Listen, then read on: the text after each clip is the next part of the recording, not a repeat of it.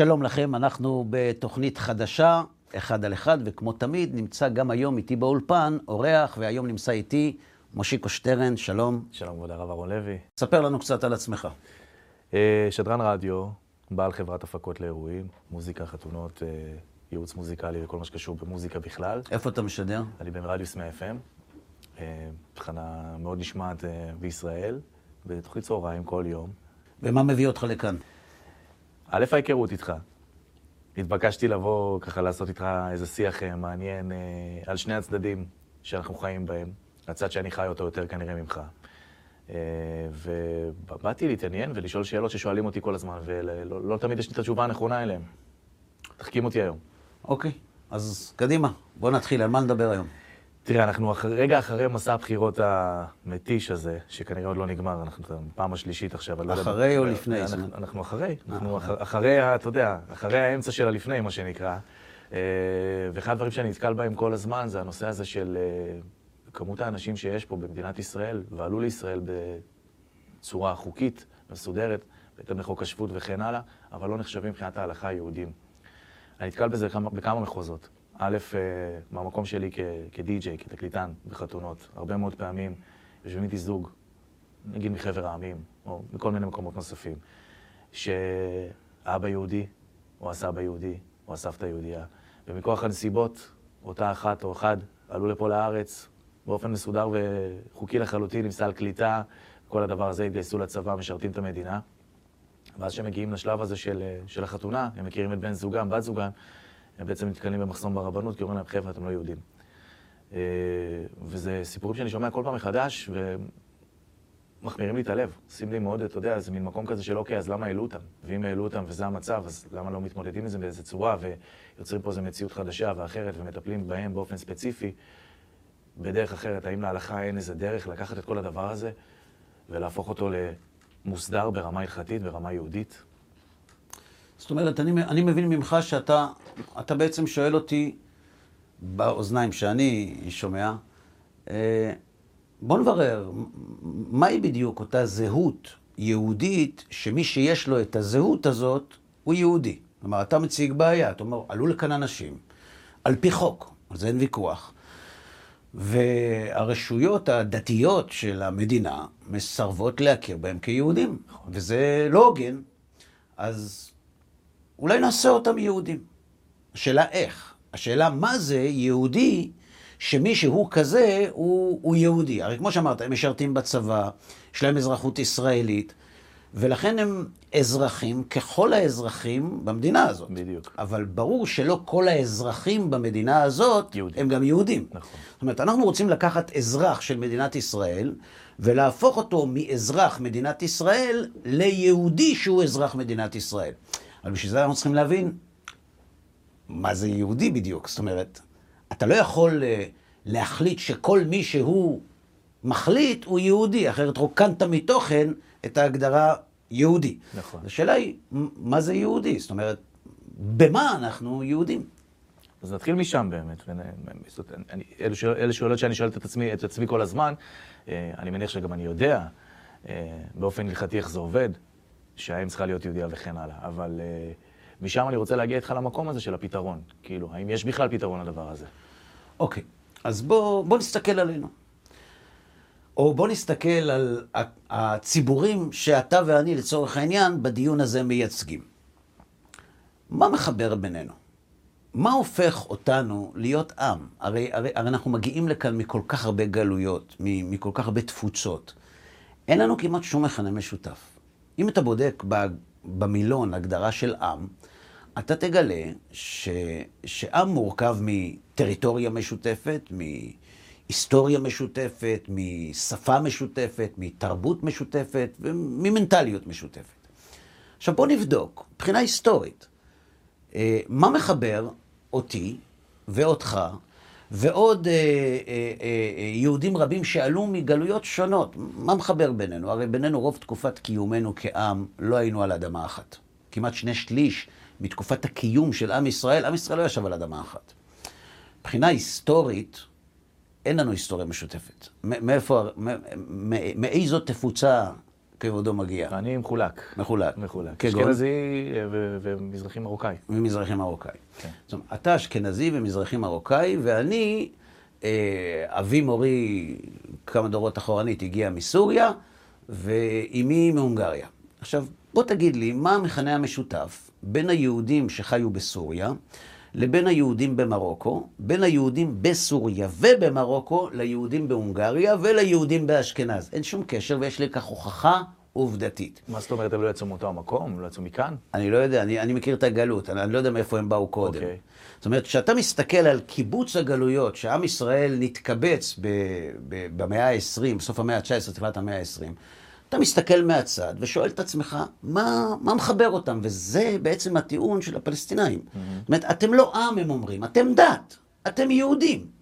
גם עם זה יש בעיה, כי לא כולם מגדירים את עצמם דתיים, אבל הם טוענים, אתם לא עם. עכשיו, מה מסתתר מאחורי זה? הרי הם לא טיפשים, הם אומרים, תסתכל, יהודי מגיע מבולגריה, מיוון, מתימן, מ- מתשכנד, מ... מה מחבר ביניכם? הרי על אדמה משותפת בקושי ישבתם. היסטוריה משותפת, יש הוכחה מדעית שאין לנו, כי אם הייתה לנו היסטוריה משותפת, לא אתה ולא אני היינו פה, היינו תחת לאדמה. כשהרגו אותנו שם, הצילו אותנו במקום אחר. זאת אומרת, לא תיתכן היסטוריה משותפת לעם נרדף. ולגבי שפה משותפת, תראה, עד היום רוב העם היהודי לא מדבר עברית. זאת אומרת, אין לנו באמת שפה משותפת. ותרבות משותפת, לאור הנתונים האחרונים של הבחירות, אין לנו עד היום, ומנטליות משותפת כנראה גם הפעם לא תהיה לנו. אז השאלה היא, מה הופך אותנו לעם? בוא, בוא נחשוב, עזוב עכשיו מה אומרים ברבנות, מה אומרים אנשי חבר העמים, מה אומרת מפלגה זו, מה אומרת מפלגה אחרת. בוא, אני ואתה יושבים, בוא תשכיל אותי, בוא, בוא, בוא, בוא ננסח קריטריונים, אולי נסכים עליהם. מה הופך אותנו להיות עם? אדרבה. אתה, מה, כל מי שיגיד שהוא מזדהה עם העם היהודי הוא יהודי? בוא, תגיד לי אתה. אני עם האוזן לציבור. נכון, אני בן אדם קיצוני, אולטרה אורתודוקס, הכל בסדר. אבל לצורך הדיון, אני מוכן לשמוע. בוא תגיד לי, מהם הקריטריונים שמי שיעמוד בהם ייקרא יהודי? אני מניח שכל מי ששמר על מסורת העם היהודי קיבל את זה מאבות אבותיו. זאת אומרת, זה הלך באיזה סוג של שרשרת כזאת, אה, שהגיע לאיזה מקום שהוא לא היה בו, בתפוצות. הוא יהודי. מסורת. שמר על המסורת. נכון. כמה שמר? על איזה חלק מהמסורת? נגיד, אם, אם הוא שמר שבת, אבל התבולל. או אם הוא לא שמר שבת, אבל הוא לא התבולל. זאת אומרת, אין אף אחד מאיתנו, גם לא אתה ולא אני, בכל אני לא, שמקיים את כל, כל המסורת כולה. אז מה, מה הם הקריטריונים? איך קובעים איזה קריטריונים? נגיד, אם שמרת שבת וכשרות וטהרת משפחה ונחת תפילין, אתה יהודי. ואם אחד מהם לא, אז... זאת אומרת, אנחנו מחפשים הגדרה חוקית. הגדרה חוקית היא מאוד יבשה. איך מגדירים את זה? אז על פי תורת ישראל, מי שנולד לאמא יהודייה, יהודי, לא משנה, אכל חזיר בשבת של ערב פסח שחל בתשעה באב, לא משנה. אוקיי. אבל יש פה הגדרה. אתה יכול לקבל אותה, אתה יכול לא לקבל אותה. בוא תציע אתה הגדרה אחרת. אין לי הצעה אחרת. אני שמח עם ההגדרה הזו. אז שמח איתה. כן. אז אולי אתה תציע לאלה שדורשים ממך לקבל אותם כיהודים, הרי ברור לכל אדם שאין כזה דבר, כל אחד יחשוב מה שהוא רוצה ויעשה מה שהוא רוצה, כי אין כאן שום הגדרה. בואו תגדירו אתם, מהי ההגדרה של היהודי, שמי שהיא חלה עליו, הוא יהודי. רבנו סעדיה גאון חי לפני 1100 שנים. הוא כתב בספרו הנבחר באמונות ודעות, הוא כתב שבאמת אין לנו מכנה משותף, חוץ מאחד. אני לא יודע איזה גלגולים עברה המשפחה שלך ואילו גלגולים עברה המשפחה שלי. באיזושהי נקודה בהיסטוריה, בעבר הרחוק, הסבא והסבתא שלך והסבא והסבתא שלי כבר נפגשו, וזה היה במעמד הר סיני. ולכן הוא אומר, אין אומתנו אומה, אלא בתורותיה. זאת אומרת, מעמד הר סיני הוא נקודת ההתחלה של האומה היהודית. היום הזה נהיית לעם. עכשיו, מאותו רגע, כל מי שהוא צאצא של אותם אנשים, הוא יהודי, וזה בכלל לא משנה מה יש לו בצלחת, או מה יש לו על הראש, לא משנה כלום, אפילו אם הוא יתחתן עם מישהי שהיא לא מהצאצאים של אותם אנשים, הוא נשאר יהודי, כי יש כאן שאלה היסטורית עובדתית. עכשיו, השאלה מה יהיה לגבי הילדים שלו. נכון. אם הוא יתחתן עם מישהי שהיא לא יהודייה, אז אנחנו נבדוק. הרי ההגדרה של העם הזה כעם העברי, כעם היהודי, כעם ישראל, ההגדרה הזאת הוגדרה במעמד הר סיני ולא סתם. במעמד הר סיני קיבלנו את הספר שמגדיר מהי היהדות. אם הוא עומד בקריטריונים ההם, אז הוא יהודי. ואם לא, אז הוא יכול להיות איש נפלא ותורם למדינת ישראל יותר מהרבה יהודים כמוני, ואנחנו גם מכירים לו טובה. אבל זה שאתה מכיר למישהו טובה, לא הופך אותו ליהודי. אין דבר כזה תואר יהודי לשם כבוד. אני חושב אבל שלא היה בהיסטוריה של העם היהודי מציאות כזו, שבה נמצאים פה מיליון ומשהו איש שהם כביכול לא יהודים על פי ההלכה, לא כביכול, הם לא יהודים על פי ההלכה, אבל כביכול יהודים על פי האזרחות. אתה צודק שלא בכמות הזאת, אבל התרחיש הזה כן קרה. ואז כשאתה לוקח את הדבר הזה, את התמהיל הזה של אותם המיליון האלה, ומערבב אותם עם אותם חמישה מיליון שהם אנחנו, היהודים ה... מש... משני הצדדים, מה שנקרא, אין דרך אחרת, אין תרחיש אחר מאשר התבוללות מתישהו. הדבר הזה הולך להתחבר. ואז מה? לא עדיף היה למצוא עכשיו פתרון לזה? לא תגרש אותם מפה, הם פה. נכון. גם אין סיבה לגרש. הדבר הזה כבר קרה. כשעזרא הסופר עלה לארץ ישראל מבבל, אמנם לא עלו מיליונים איתו, אבל 42 וחצי אלף איש עלו איתו. והם היו נשואים לנשים לא יהודיות, mm-hmm. חלקם הגדול, אשדודיות, המוניות וכולי. ואז אה, עזרא הסופר עומד ואומר, חברים, אם אתם רוצים להקים עם חדש, זה יופי שביופי. אתם רוצים עם ישראל? זה לא עם ישראל. ואז למרות כל הקושי והצער והבכיות שהיו שם, וזה מתואר, מי שלא עמד בקריטריונים של ההלכה היהודית נפרד מהעם היהודי. עכשיו, לגבי השאלה, טוב, אז מה יהיה בעתיד? זו בדיוק הסיבה שהחרדים מתנגדים להפרדת הדת מהמדינה. מה זה קשור? התשובה היא מאוד פשוטה. בתור אדם חרדי, אני, ברמה האישית, אם אני מחפש מה נוח לי, הרבה יותר נוח לי שתופרד הדת מהמדינה. שתופרד. בטח. אתה יודע למה? כי אם תופרד הדת מהמדינה, אז מי שלא יאהב אותי, יצטרך להגיד את האמת. הוא לא יוכל לתלות את זה ברבנות או בכפייה דתית. הרי דת ומדינה הופרדו. ואז אנחנו נראה מי באמת מתנגד לדתיים בגלל הפרדת הדת מהמדינה, ומי יתנגד לדתיים כי הם דתיים. אז למה הדתיים בכל אופן מתעקשים להיות הציבור המושמץ? ראינו מה קרה בבחירות האחרונות. החרדים אשמים בהכל. על הקורונה עוד לא דיברו, אבל זה יבוא בהמשך. בתור אדם דתי, אתה לא חושב שעדיף לי, תורידו את זה ממני, תיקחו את זה, מי צריך? אני לא דואג לך, אני דואג לעצמי. כשהדת תופרד מהמדינה, זה יפגע בי? אני גר בבני ברק. בבני ברק לא מחיילים שבת, בבני ברק לא מוכרים חזיר, בבני ברק מתחתנים יהודים עם יהודים. אני לא דואג לי. כשאני נלחם נגד הפרדת הדת מהמדינה, אני נלחם בשביל מישהו אחר. יכול להיות שמישהו אחר הזה יגיד מוכל טובות, אני מוותר. בסדר, אבל אנחנו היהודים לא מתרגשים מאלה שאומרים אני מוותר. אתה יודע למה? כי כשהם מוותרים, הם לא מוותרים רק בשביל עצמם. הם מוותרים גם בשביל העתיד. בשביל כל העתיד של הצאצאים שלהם. מי נתן לך רשות לוותר במקומם? כי אם אתה מוותר, אנחנו נהיה כאן שני עמים. אם לא תהיה, אם תהיה הפרדה של דת ממדינה, אנחנו נהיה שני עמים. החרדים ימשיכו להתחתן בינם לבין עצמם, יהיה להם רשימות כמו שהיה בגלות. כן. היו רשימות לכל קהילה, כל אחד יודע מי יהודי, מה יהודי, ומתחתנים אחד עם השני. ומה עם השאר? מי הוא יהיה המבוגר האחראי שייקח על הכתפיים שלו לדאוג לילדים של אלה שלא רוצים, למרות כל השנאה וההשמצות וההתכות שמטיחים בהם. אתן לך דוגמה. איכות הסביבה. יש אנשים, אתה יודע, כל אחד מאיתנו, אם יכול לאכול בצלחת רגילה, לא יאכל בצלחת פלסטיק, אתה יודע, איכות הסביבה. נכנס לנו לראש. אבל יש כאלה שהם פריקים של איכות הסביבה. הם נלחמים ומטפסים על תרנים של אוניות ומצלמים, ו... ואני אומר, תעשו טובה, צאו לנו מהחיים, כאילו, מה אתם משגעים לנו את השכל? אתה יודע מה הם עונים לי? אתה אדם לא אחראי. לא אכפת לך מה יהיה אחריך. לא אכפת לך שכדור הארץ יתחמם והילדים שלך לא יוכלו לחיות פה. אתה דואג רק לעצמך, נכון? Mm. אני דואג לילדים שלך. והאנשים האלה הם מורמים מעם והם מוצגים כאנשים מוסריים שמוכנים לסבול השמצות רק בגלל שהם דואגים לאלה שלא נמצאים כאן היום והם משמשים להם לפה. אתה יודע כמה בעלי תשובה אני פוגש, שאם ההורים שלהם היו חיים במדינה שהדת מופרדת מהמדינה, יכול להיות שהם לא היו יהודים היום. ואז הם היו באים אליי ואומרים, למה לא נלחמתם עם ההורים שלי כדי שתהיה לי אפשרות להיות יהודי? אנחנו מתנגדים להפרדת הדת מהמדינה לא בשבילנו, בשבילם, בשביל אלה שעוד לא נולדו. אני לא חושב שההבדל כזה גדול היום. זאת אומרת, יש, לך, יש שם המון מקומות שבהם אתה תשמע ילדים, צאצאים, שיבואו אליך בעוד דור או שניים ויגידו לך, למה לא אמרתם לנו את כל הדבר הזה? למה לא אמרתם לנו את האמת?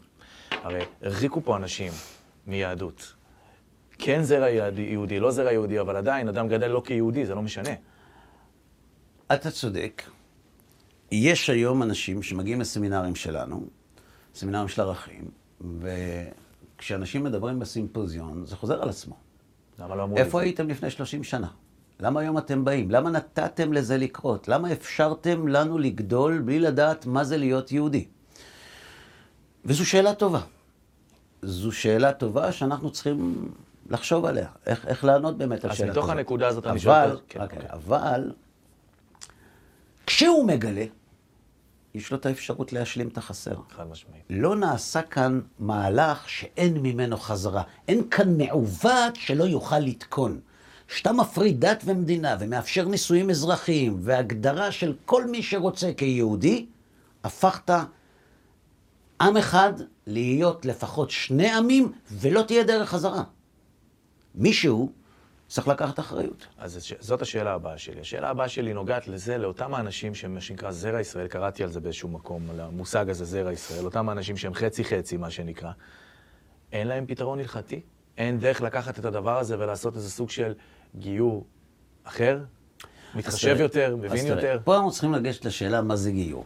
האם גיור זה אקט טכני, חוקי, אזרחי, או מדובר במשהו מעבר? מה, מה זה גיור? אנחנו לומדים, כאשר נעמי שבה משדה מואב, עם רות, אומרת לה רות, לא, אני לא מוכנה לחזור הביתה של אבא שלי, למרות שהיה שם אמריקה. באשר תלכי אלך, באשר תלוני ילון, עמך עמי ואלוהיך אלוהי, באשר תמותי אמות ושם אקבר. זאת אומרת, היא אומרת, אני קושרת את גורלי בעם ישראל על ידי שאלוהיך אלוהי. כלומר, אני רוצה להיות חלק מהעם הזה. לקבל עליי עול מצוות. יפה. גיור זה כאשר אדם לא בא להתגייר כי עם ישראל מצב טוב, ומלכות דוד ושלמה פורחות, והכול בסדר. לא, אני, אני, אני, אני אידיאליסט. אני אידיאליסט. אם תסתכל על כמרים ועל סתם אנשים שהתגיירו, יפנים, סינים, הם התגיירו מפחד, הם התגיירו בשביל ויזה, הם התגיירו מאהבת השם. הם גילו שיש בורא לעולם, והם אומרים, אנחנו רוצים לעשות את, את מה שהוא אומר, אבל זה, הוא לא אמר את זה בשבילנו, נכון? הוא אמר את זה בשביל הילדים שלו, אז אנחנו נהיה חלק מהילדים שלו, ואנחנו אנחנו כל כך אוהבים אותו, שאנחנו רוצים להיות חייבים גם לעשות את מה שהוא אמר. גר כזה, יש הוראות, דוחים אותו, אומרים לו, מה ראית להידבק באומה זו וכולי, מנסים לדחות אותו, אבל אם הוא מתעקש, מקבלים אותו, ולא רק שמקבלים אותו, מעמדו של הגר בעם ישראל הוא כל כך נעלה, שהמחויבות לאהוב אותו מופיעה הרבה יותר פעמים בתורה מאשר ואהבת לרעך כמוך. עכשיו, השאלה היא, מה לגבי אנשים שאומרים, מה, יש בעיה של יהדות, יאללה, תגייר אותו. כאילו מדובר כאן באיזה אקט טכני. אז תגייר אותו. מה זה תגייר אותו?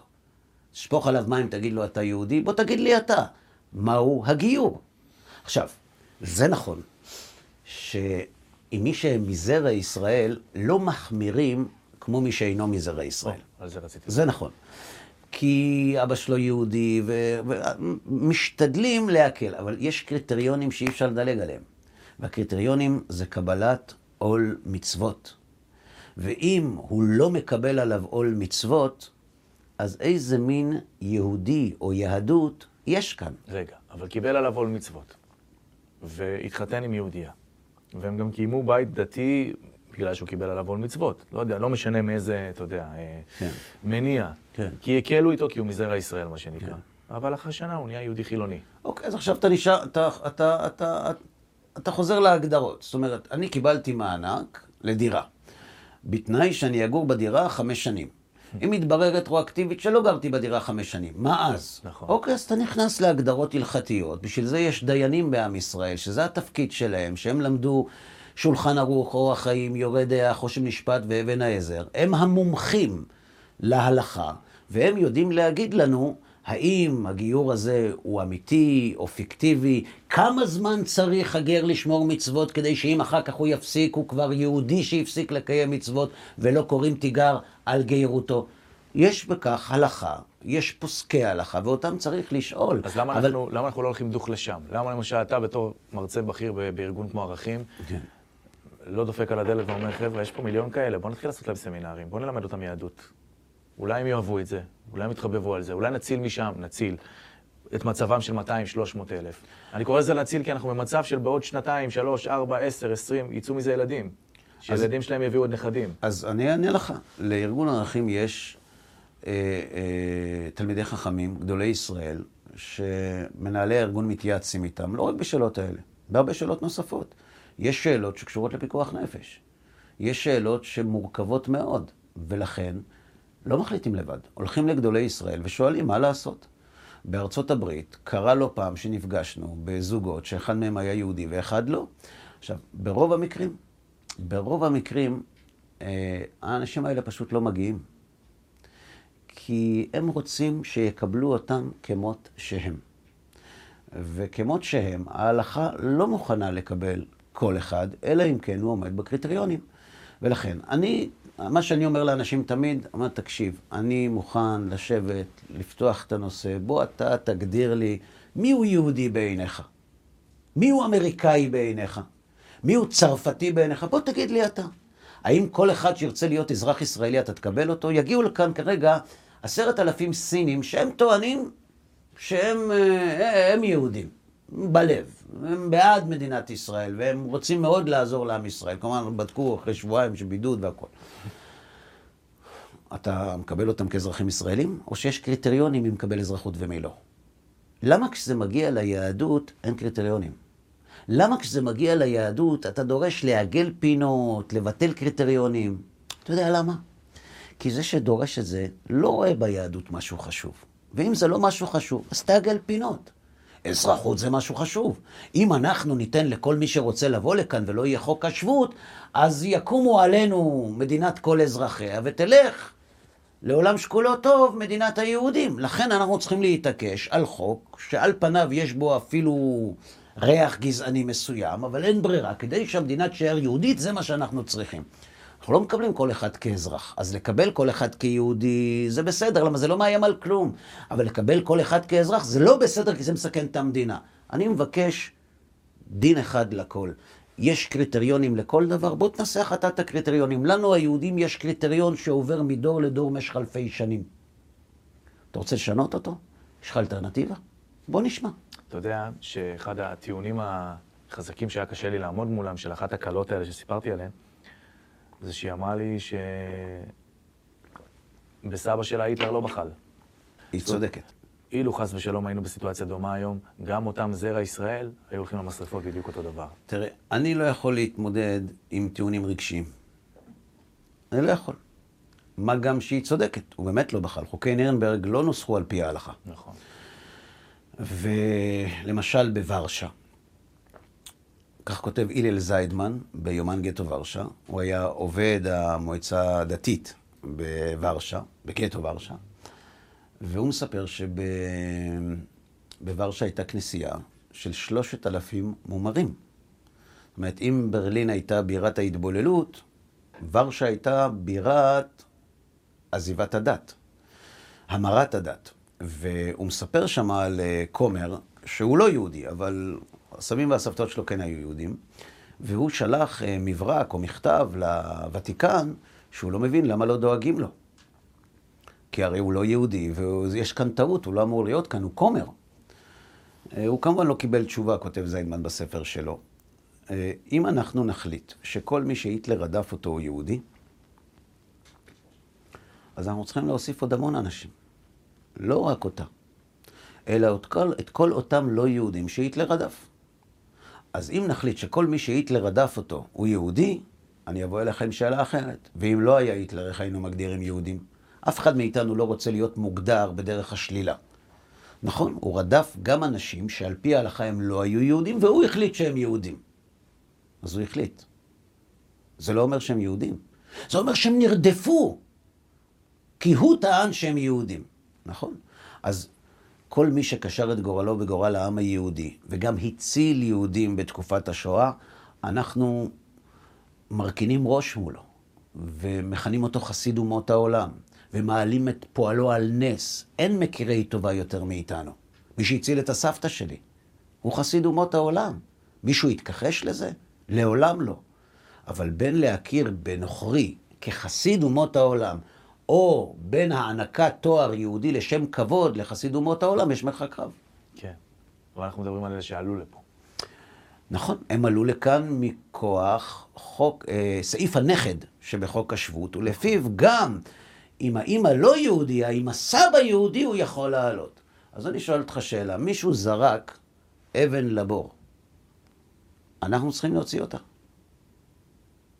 הרי כשניסחו את החוק הזה, לא שאלו את החרדים וגם לא את הדתיים. לא שאלו אותם בכלל. אז נוצרה בעיה, נכון? ומה תעשה?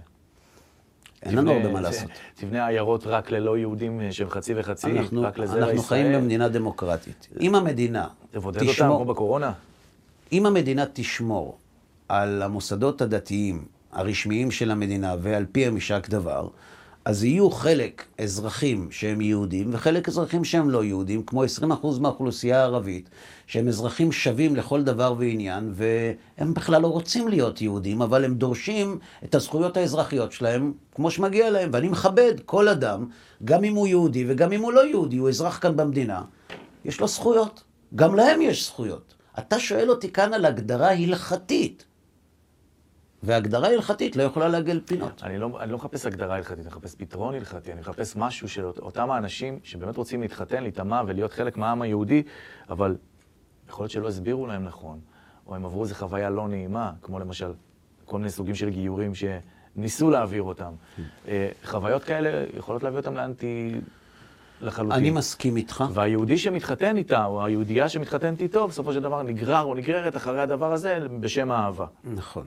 לכן אני מסכים איתך שהעומדים בשער, אה, בכל שער, גם בשער של הרבנות, וגם בשער של ערכים, וגם בשער של כל מי שמנסה אה, לבנות גשרים בציבור שלנו, על האנשים הללו, עלינו מוטלת אחריות עצומה להבין את החשיבות של מה שאנחנו עושים, וגם אם אנחנו לא יכולים תמיד לתת פתרון לאנשים, להאיר פנים. Mm.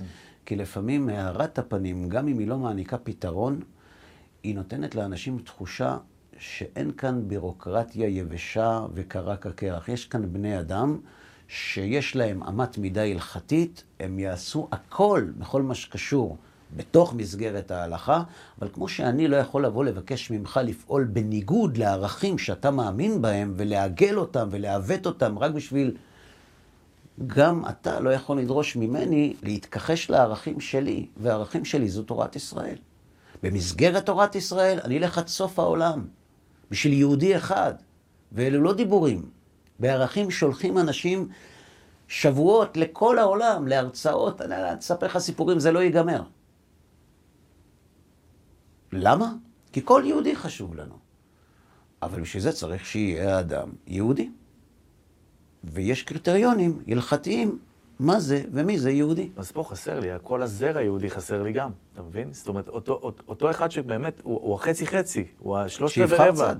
זה, זה הנקודה. שיבחר איך, צד. איך יבחר צד אם הרבנות לא מאירה לו פנים? הרבנות מאירה לו פנים, ואנשים מאירים לו פנים, ויש ארגונים שמטפלים באנשים כאלה, ונותנים להם מענה, ומשתדלים להאיר להם את היהדות, אבל הוא אומר, שמע, אני מבין, הכל יפה, הוא הולך לאולפן גיור, הוא אומר, שמע, הכל יפה, לא, לא מתחבר, לא מעניין אותי. אני רוצה להתחתן איתה, לא מעניין אותי היהדות. מה אתה רוצה שנעשה? תגיד לי אתה, מה אתה רוצה שנעשה?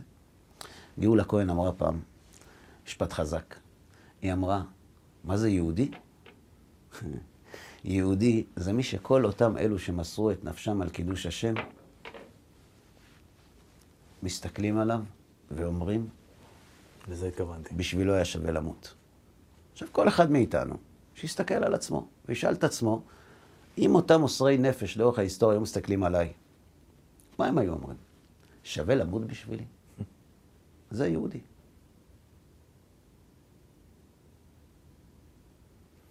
הגענו למבוי סתום, נאמר את האמת. מבוי סתום מלומד. מלומד אבל, כן. כן. כן, אגב, הזאת... מזה, מזה הכל יוצא, תחבורה ציבורית בשבת, זה, כל מה שקשור לזהות היהודית. הכל מתחיל ונגמר בנקודה הזאת. מה זו הזהות היהודית הזאת? הרי יש לנו מכנה משותף לכל היהודים.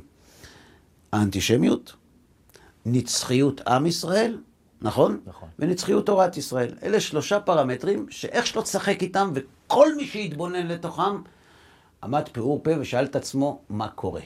למה זה כך? לנו יש משנה סדורה. לנו יש הסבר. יש אנשים שלא רוצים את ההסבר ההיסטורי היהודי הדתי, הם רוצים לנפק הסבר חדש. אין בעיה, תן אותו. והציבור יחליט מה נראה יותר אמין. אתה רוצה להיכנס להסבר? אה, אנחנו נצטרך לייחד לזה תוכנית, אבל ללא ספק, ללא ספק, האנטישמיות היא לא משהו הגיוני. נכון. לחלוטין לא הגיוני. אה, גם נצחיות עם ישראל היא פלא שאין לו הסבר.